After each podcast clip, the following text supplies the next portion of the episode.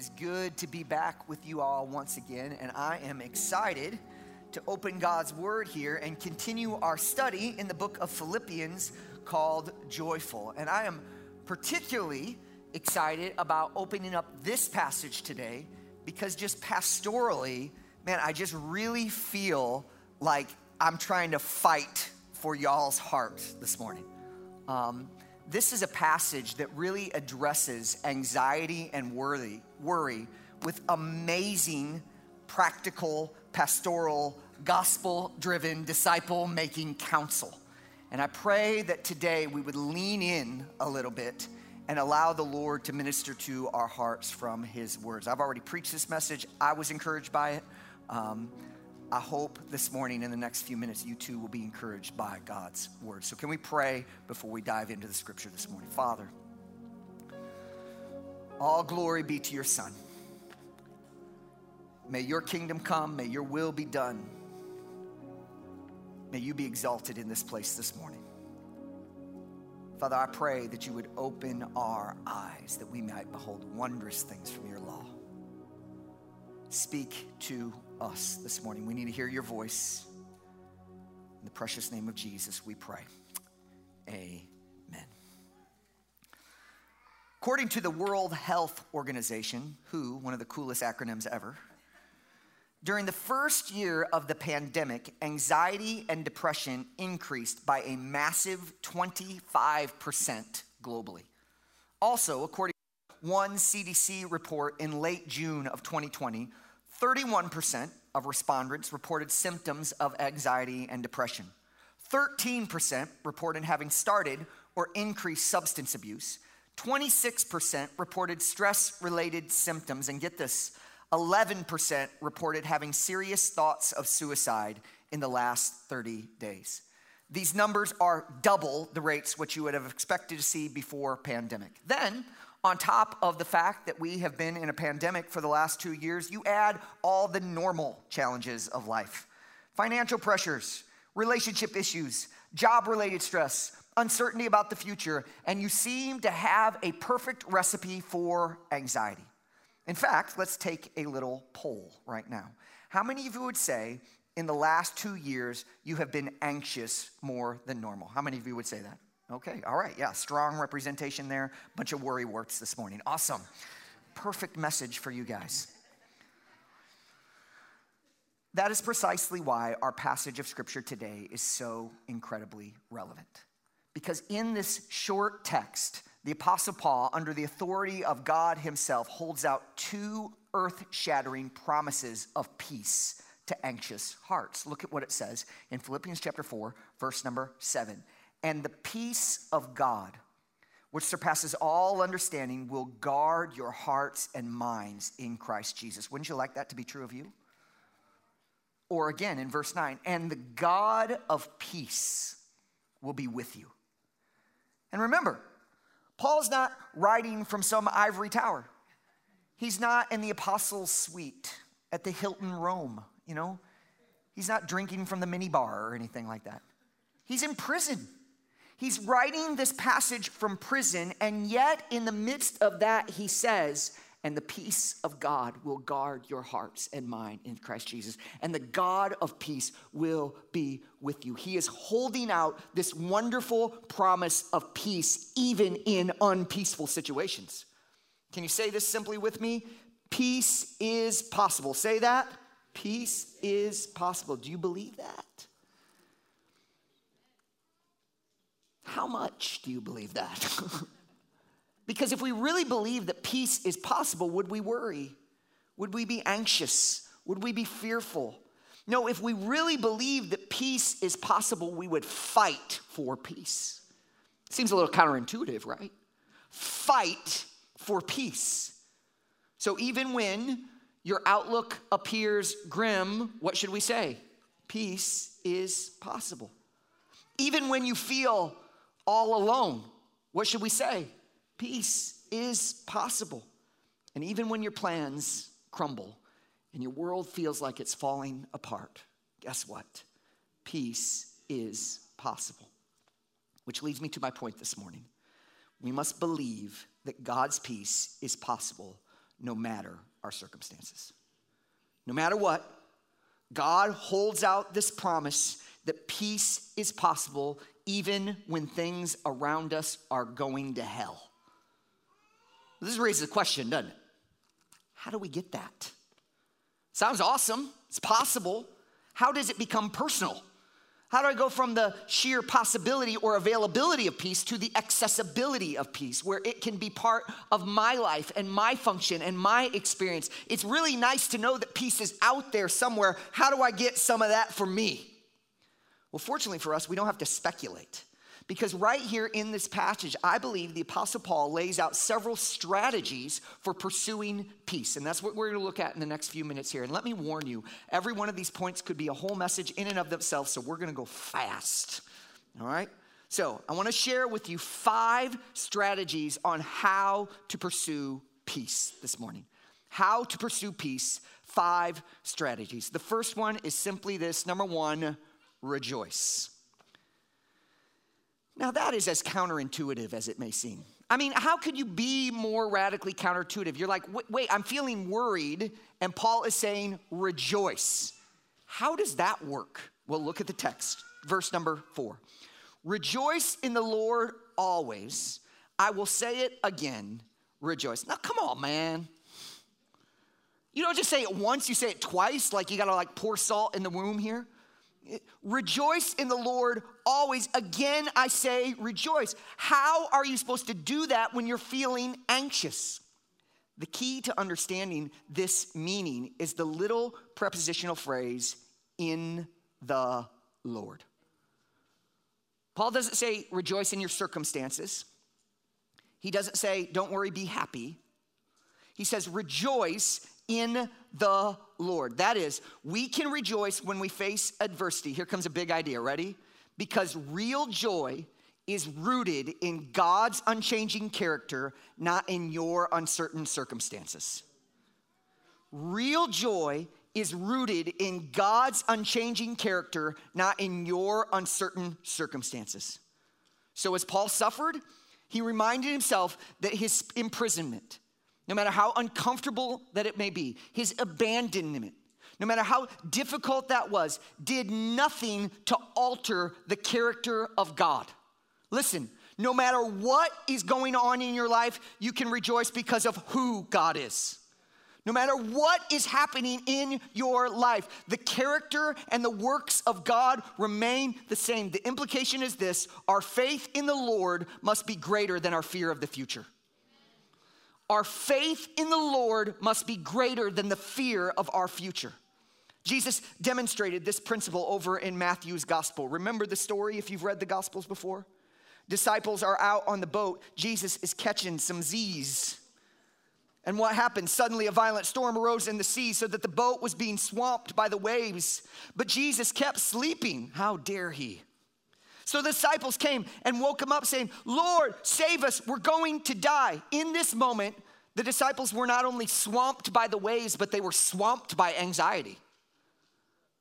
They were overwhelmed. They were overcome in the moment by their circumstances, what was going on them. So, why was this the case? At one level, the answer could be simply this well, because the storm, right? That's the answer. Because the storm. That's why they're anxious, but that's not how Jesus assesses the situation. Look at what he says in verse number 26. And he says to them, Why are you afraid, O you of little, what's it say? Faith. Jesus rebuked his disciples before he rebuked the storm because in the midst of that storm, they had forgotten who was in the boat with them. They'd forgotten the character of the one who lied sleeping in the hole. Can you identify? Do you ever go through life and forget who's in the boat with you?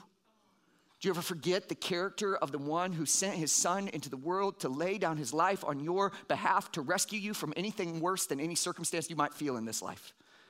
Have you forgotten in the midst of your uncertainty the certainty of God's character, even though the waves may be rocking? Jesus isn't bothered, he's taking a nap. And this is what happens to all of us when we are overcome, when we are swamped by anxiety. In calling us to rejoice, Paul is essentially calling us to remember who God is. Rejoice in the Lord. Remember Him. He is the great detail that we tend to forget.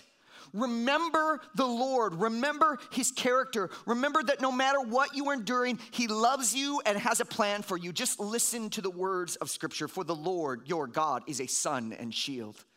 He gives grace and he gives glory, and no good thing does he withhold from those who live with integrity. For I know the plans I have for you. This is the Lord's declaration plans for your well being, not for your disaster, to give you a future and a hope. And Romans 8 28, we know that all things, all things, all things work together for the good of those who love God, who are called according to his purpose. Do you believe those things? That's how you fight worry. You rejoice because no matter what's happening in your life, those things are true. God is who He says He is, and He will do what He says He will do. We can always rejoice because God's commitment to your good does not change when your circumstances are bad. God is equally committed to your good when everything in your life is falling apart, as He is when everything is going great and super fantastic. God is always committed to your good, and your circumstances don't change that one bit. So, guess what? Rejoice. As counterintuitive as it may seem, God is for you in the midst of your adversity and difficulty. Second strategy. Number two, bless. Now, this one's a little more trickier. Paul's second strategy for peace is to bless others. Look at verse number five. Let your graciousness be known to everyone the Lord is near. The Greek word here translated graciousness, it's, it's a tough one to get into English. There's not like one English word that really summarizes. It's used to describe Jesus over in 2 Corinthians chapter 10 verse 11. I appeal to you by the meekness and gentleness of Christ. That's the same word there. Or in the book of Titus, all believers are called to be kind, always showing gentleness to all people. You see, when life is challenging, and we are struggling with worry, it can be very tempting for us to, let's say, be less than gracious to other people, right? You're like an animal backed into a corner. I'm worried about myself right now, and if you come close, I'm gonna rip your face off. Have you ever been nervous about something at work? So you come home and you're short with your family? Have you ever been anxious about a particular relationship and then snapped at a person who had nothing to do with it? Have you ever been so preoccupied with the future that you completely missed an opportunity to be kind in the present? Seems we're masters of collateral damage, are we not? We're really good at hurting other people even when they don't have anything to do with the situation because when we get worried, we get very focused on the big ME. We must not allow our problems to cause us to lose sight of other people. We must not allow our problems to cause us to lose sight of other t- people. The command to let your graciousness be known to all is an invitation by the Lord Himself away from narcissism and selfishness. Is it, a, it is a call for God to say, stop thinking about you for a minute. You know, real humility is not thinking less of yourself, it's thinking of yourself less. That's what humility is. It's not being so focused on you that you can't see other people right in front of you. When your problems are so big that you forget that there are approximately seven other billion people on the planet, you've lost perspective. We need to let our graciousness be made known to all. And here's the thing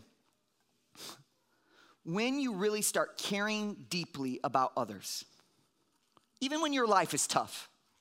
Guess what? Their life is tough too. You know, every single person in this room, your life is tough. That's just the reality. It, that's humanity, friends. Sometimes we say statements like, I've been through a lot. I get the sentiment. Guess what? Everybody's been through a lot.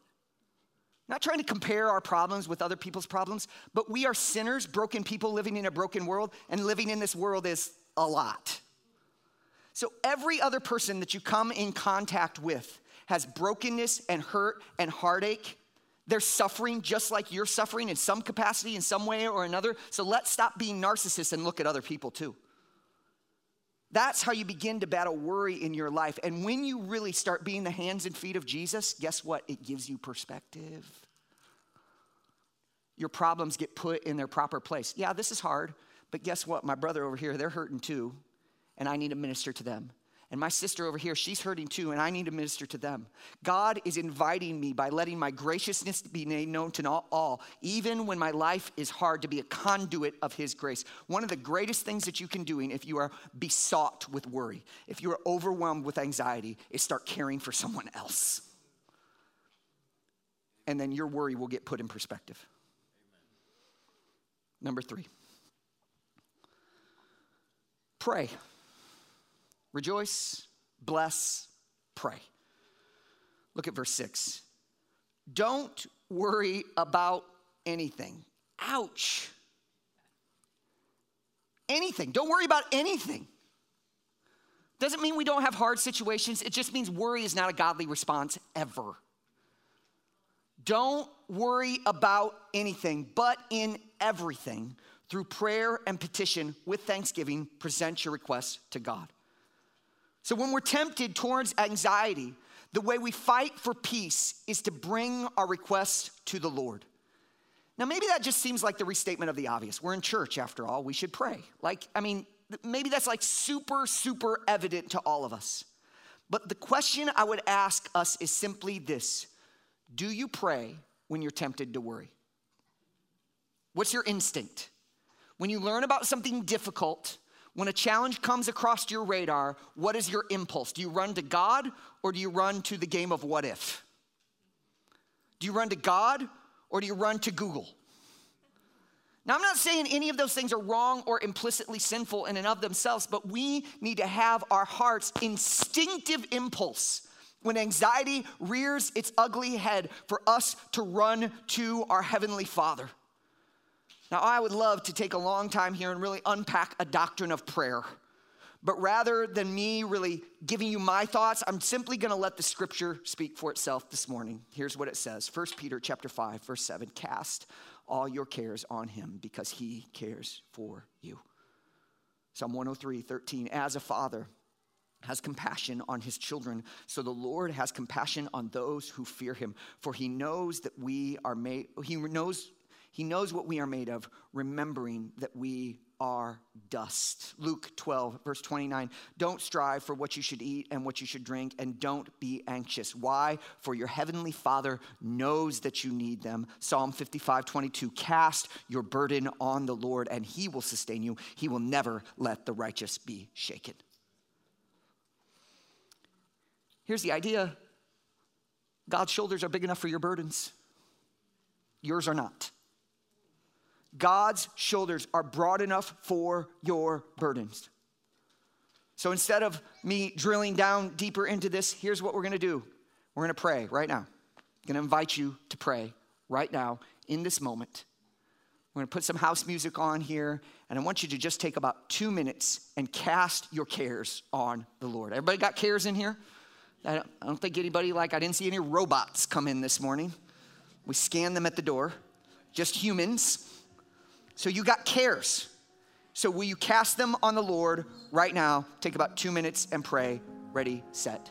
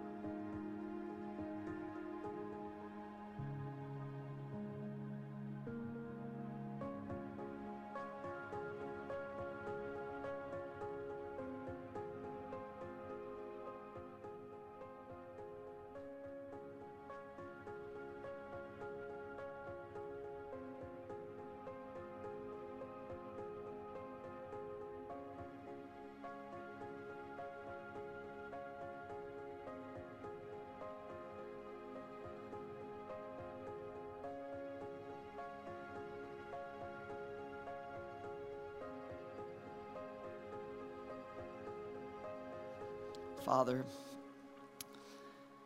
we thank you that you care for us, and so we can cast our cares on you. In Jesus' name I pray. Amen. Now, look, that literally took two minutes. So instead of us playing this infinite, chasing all these anxious thoughts in our mind, why don't we just go to the Lord and say, Lord, I can't handle these things. You take them. Just going to cast them on you. We spend several, like, two minute little periods throughout the day as you are tempted to be anxious. Will you take a moment and say, No, I'm not going to do that. I'm not going to chase all these rabbits. I'm going to pause and I'm going to give my burdens to the Lord because He wants them and He's strong enough to hold them. Wouldn't your life be changed if you would just do that? Think about if you paused five times tomorrow and cast your cares on the Lord, would it make a difference in the way you live? I, I bet it would. All right, number four focus. Paul's next strategy is simply to focus our minds. Look at verse number eight. Finally, brothers and sisters, whatever is true, whatever is honorable, whatever is just, whatever is pure, whatever is lovely, whatever is commendable, if there's any moral excellence, if there's anything praiseworthy, dwell, look at that word right there, dwell on these things. So often, when facing potentially anxious circumstances, we play a rousing game of what if. That is, we consider every worst case scenario and run down that track ad infinitum. Anybody familiar with that game? Anybody really good at that game? And yeah. It's as if our mind is stuck on a particular track. It's kind of on repeat and it just keeps playing over and over and over and over again. You might hear this and say, Well, of course. Of course I do that Of course, I rehearse my worries over and over, but honestly, I can't help it if anxious thoughts are running through my mind. What am I supposed to do? They're just there. I can't change that. But according to Paul in this passage, you can. Look at what he says. He says, dwell on these things. In other words, he's saying, put your mind on particular things and not on other things. You see, the Bible conceptualizes the mind almost like a muscle that can be consciously and purposely exercised in a specific direction. In addition to Philippians 4, where Paul calls us to dwell on certain things, throughout the scripture, Paul is telling us to actively put our mind on things. Here, let me just read a couple of those passages if you're not convinced right now. Colossians chapter 3, verse number 2. Set your mind on things above, not on earthly things. Let me ask you a question active or passive? Active. Okay, next passage. Romans chapter 8, verse number 5. Those who live according to the Spirit have their mind set on the things of the Spirit. Active or passive? Active. One more, 1 Peter chapter 1, verse 13. Therefore, with your minds ready for action, be sober minded and set your hope completely on the grace to be brought to you at the revelation of Jesus Christ. Active or passive? Active. In other words, if we are passive and we simply let every thought that pops into our head rule our thinking, then we are easy prey to anxiety. And it's not biblical, friends. The Bible tells us that we should take every thought captive and bring it in subjection to the rule of King Jesus. We must actively engage the way we think. We must focus if we want to battle anxiety and worry in our life. If you follow Paul's counsel and dwell on the true, and the honorable and the just and the pure and the lovely and the commendable and the excellent and the praiseworthy. If you really set your mind on those things, on Christ and his work and the person of God and the character of God and his goodness and his grace and the scriptures, if you actively set your mind on those things, guess what? There won't be much room for worry to take root you will just crowd worry out of your life because your mind will be actively set on these positive things. Or if I could say it very pithily, a mind preoccupied with Christ cannot be occupied by worry. You know why some of you are anxious all the time? Because you're passive. You just think, whatever comes into my mind, that's in charge. No. Set your mind on things above. There's a bit of a mean streak to the Christian life. Did you know this? You have to be a little bit tough to follow Jesus. And when those thoughts come up, you're like, nope, nope, not today. I am rather gonna meditate on scripture. I'm rather gonna set my mind on what Jesus has done. I'm choosing officially not to think on those things, but rather to set my mind on other things. You have to have some self control. That's one of the fruits of the Spirit, after all. And it begins right here, between your ears, where you aim your brain to set it on the things above, not on the things of earth. Sometimes we take the finger cross pro- approach to spiritual growth. Well, I hope I get more spiritual. Or we take the osmosis approach to spiritual growth. Oh, look, oh, John's John's pretty spiritual. Let me get close to him. Maybe it'll rub off on me. Not a biblical approach to growth. A biblical approach to growth is says, finally, think on these things, dwell on these things. And more and more, your character and your preferences will actually begin to be shaped by Jesus and his work. So let me ask you a series of questions. What is on your mind? What are you focusing on? On worry or the word? It's about to get a little uncomfortable. Ready? On entertainment or your everlasting Father? On sports or the Savior? On your finances or the faithful God? On national politics or the power of the Almighty? On TikTok or the triune one? On your circumstances or Christ? Sadly, today, our social media accounts, our subscription services can predict our behavior perfectly. You know what I'm talking about. They've got the algorithms that read exactly your preferences. Why? Because they've seen you spend some time there. And all the while, our Bibles gather dust on the shelf. And we wonder why we're worried.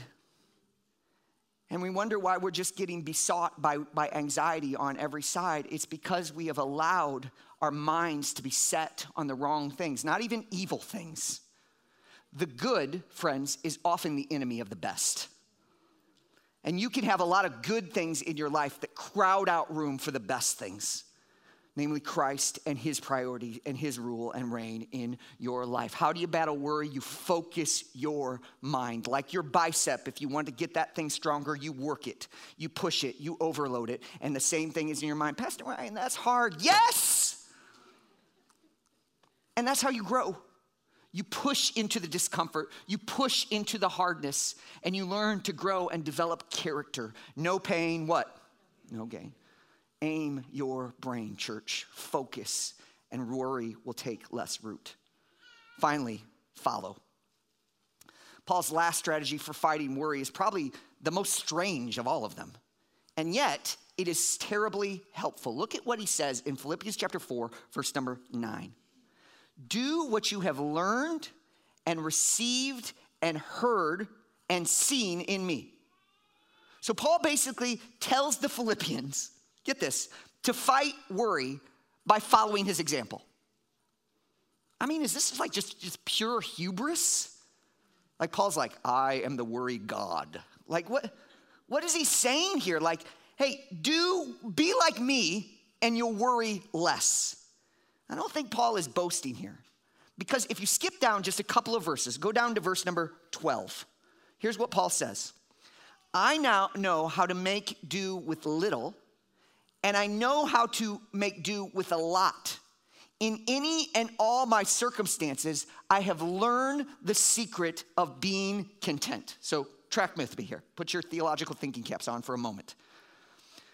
Paul is saying God had taught him not to be anxious, even when he was strapped for cash and even when he was flush. Like Paul's like, I've been in both circumstances, and the Lord has taught me how not to worry in that. And now Paul is saying, Man, God has given me this understanding, and I really want to give it to you. I want to share what God has taught me. So follow my example because my example is an evidence of God's grace in my life, and I want you to experience that same grace. This reminds us of a critically important principle, namely this it takes time for God to teach us. It takes time for God to teach us. Here's what I mean when you trust in Jesus, God does not teach you everything you need to know about following Him in a moment. He doesn't do some sort of spiritual data jump where you go from zero to hero in a service. No, growing in godliness takes time. And listen, this is the blessing of being part of the body of Christ. You don't have to figure out everything on your own but you actually benefit from others' perspective who have gone before us. Paul was a little bit further down the road than the Philippians. And he's basically saying to them, listen, here's what God's taught me, and I want you to benefit from that. You don't have to go to the school of hard knocks. I already did. Benefit from the things that I have learned. Follow my example. And look, this is an absolutely critical reminder in our radically individualistic culture. Did you know we live in a culture of individualism? Here's the message of our culture you don't need other people's opinions. You've got to be true to your what? And is there an element of truth in that? Of course. You know, but a little bit of poison still poisons the whole thing. The problem with this is this we are not wise by default. When little babies are born into the earth, guess what? They fools. You got to teach them everything. I mean, they don't know, don't stick your finger in the outlet. Like, they don't know that. They don't come like with that coded somehow. Don't run in the street. I mean, some of my children, like, they're double digits. They still don't know that, right? Like, you have to teach them that. Why? Because they're foolish by nature. And guess what? That's not just true of us physically, that's true of us spiritually. We are foolish by nature, and we need to develop wisdom intentionally by learning for the example of wise people who have gone before us. We need godly believers who have navigated life's difficulties. We need to listen and learn and observe. We live in an instant world where shortcut, shortcuts and life hacks are par for the course. Everybody's looking for a quicker way, a speedier way, an instant way, and yet there are no shortcuts to spiritual maturity. We are not wise by default. We need the wisdom of others to speak into our life. Look, if you are making decisions in isolation from other godly people, other more mature godly people, even other people that are probably in a different generation than you, you're being foolish. You're not taking advantage of the blood bought gift of the body of Christ that He has given us. Don't be so foolish to assume that we have it all figured out on ourselves. If you're not listening to other people's perspective, if people can't correct you, you're living a Disney life. Follow your heart, not a Christian life. Follow Christ. We have to be people who follow the example of other godly people who have gone before us.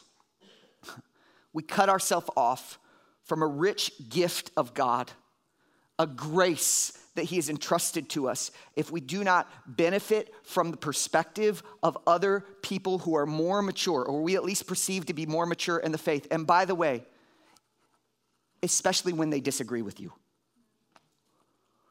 It's not really listening to counsel if you only listen to people who agree with you. Well, I sought advice and they told me the same thing.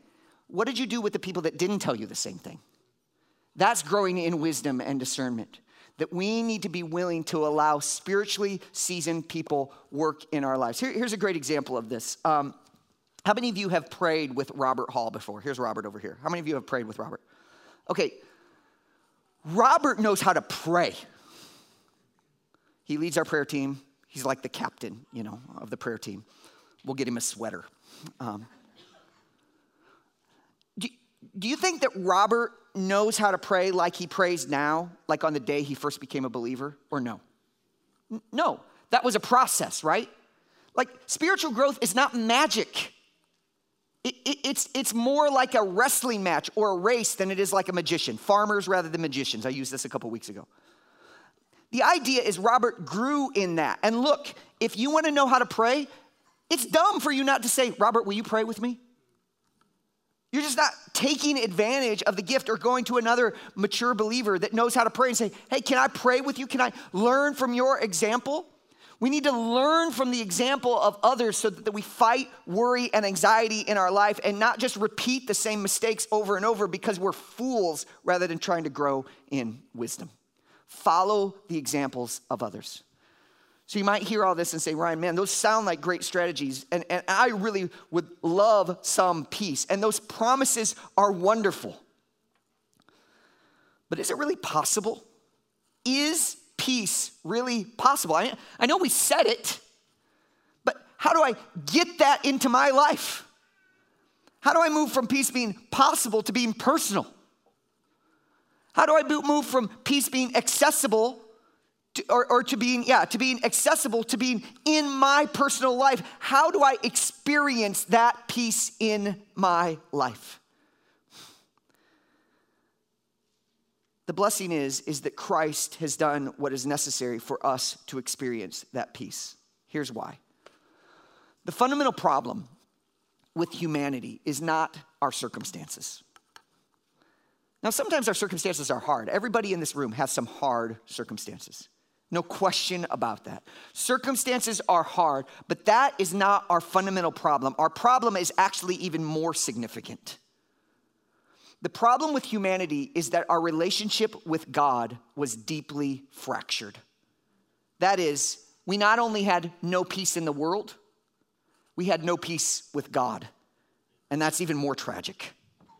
But God, in His grace, in His mercy, in His kindness, was not to content to leave us in this peaceless condition. So He sent His Son into the world to live the life we should have lived and die the death we should have died to mend the breach that existed between God and man. Jesus came to make peace between heaven and earth. Romans chapter 5, verse number 1. We have peace with God through our Lord Jesus Christ. Jesus did what none of us could do and mended the gap between God and man.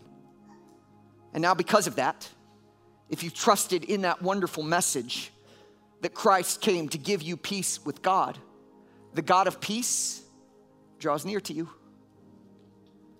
And he now bestows his peace on you. Because look, everything else in this world can go haywire. Everything. Your relationships, your finances, our culture. I mean, we, we have World War III. Everything in this world could go haywire. But guess what? If you've trusted in the work of Jesus, you have the peace that really matters. The peace that trumps every other peace. You have peace with God. And nothing, nothing in all of the world, nothing Satan or his minions, Nothing no human being, nothing no evil dictator could do can take away that peace. You have peace with God. And if you bask in that reality, then you can have peace in this world. Jesus came into this world to give us the peace that really counts so that we could experience the peace here and now. Listen, we have peace because He is our peace. You can endure life's circumstances with peace because you have peace with Jesus. Whatever else is happening in your life, the peace that God gives cannot be taken away from those who trust in Him. Here's how it says it in the book of Romans Who can separate us from the love or the peace of Christ? Can affliction? No. Distress? No persecution? No. Famine? Nakedness? Danger? Or the sword? No, no, and no. Can high gas prices? Can conflict in the Ukraine? Can a global pandemic? Can you losing your job? Can a loss of a loved one? Can misunderstanding? No. No, in all of these things, we are more than conquerors through him who loved us. For I am persuaded that neither death, nor life, nor angels, nor rulers, nor things present, nor things to come, nor powers, nor height, nor depth, nor any other created things. That's all, y'all. Nothing will be able to separate us from the love of God that is in Christ Jesus our Lord. We can have peace because Christ made peace to the ultimate relationship that really matters. The peace with God flows into our peace in the world, not the other way around. So fight for peace.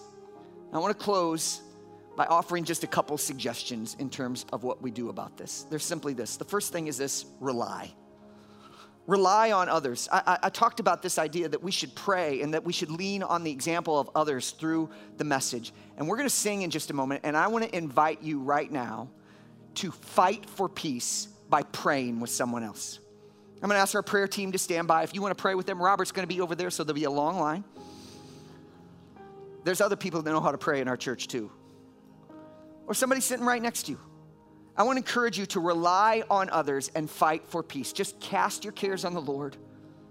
Ask your brothers and sisters to help you in that regard. And then, second, I want to ask you to remember. Remember who God is. Remember his character. We're going to sing a song right now, and I hope I'm not going to get in trouble or make anybody mad, but I, I, just feel like the Lord's laying this on my heart right now. Like a lot of us come from a, a whole bunch of different worship traditions, and um, we express ourselves differently in worship. And you know what? That's awesome. No problem there. Sometimes you might see me up here during worship, and I'm like, gosh, stomping and pointing, and it's, it's a very like aggressive style of worship.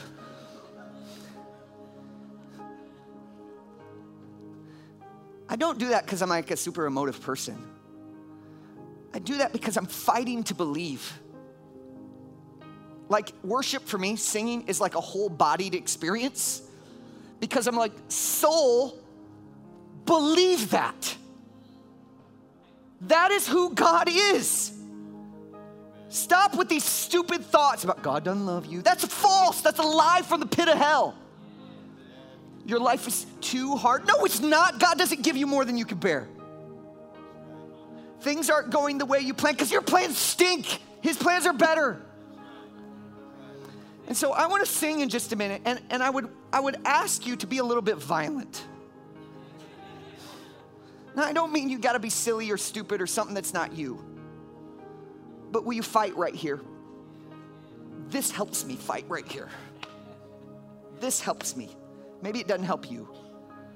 But I, I would just encourage you to, like, let's not let fear, like, this is a war. We must fight. This is so counterintuitive. We have to fight for peace. Fight. It's maybe the most precious commodity in the world. Fight for peace. So, two things rely, pray. And remember, sing. You with me? All right, Father, would you meet with us right now? Cause your people to remember who you are through your word, through your promises. Cause your people to lean on one another. May we want, run and receive help to fight worry and anxiety and experience the peace of God which transcends all understanding, guarding our hearts and minds in Christ Jesus. And when we do these things, Lord, you have promised in your word that you, the God of peace, will draw near. So come, draw near to us right now. In our anxiety soaked world, may we be people of peace. In the name of Christ, I pray. Let's stand on our feet and worship the Lord.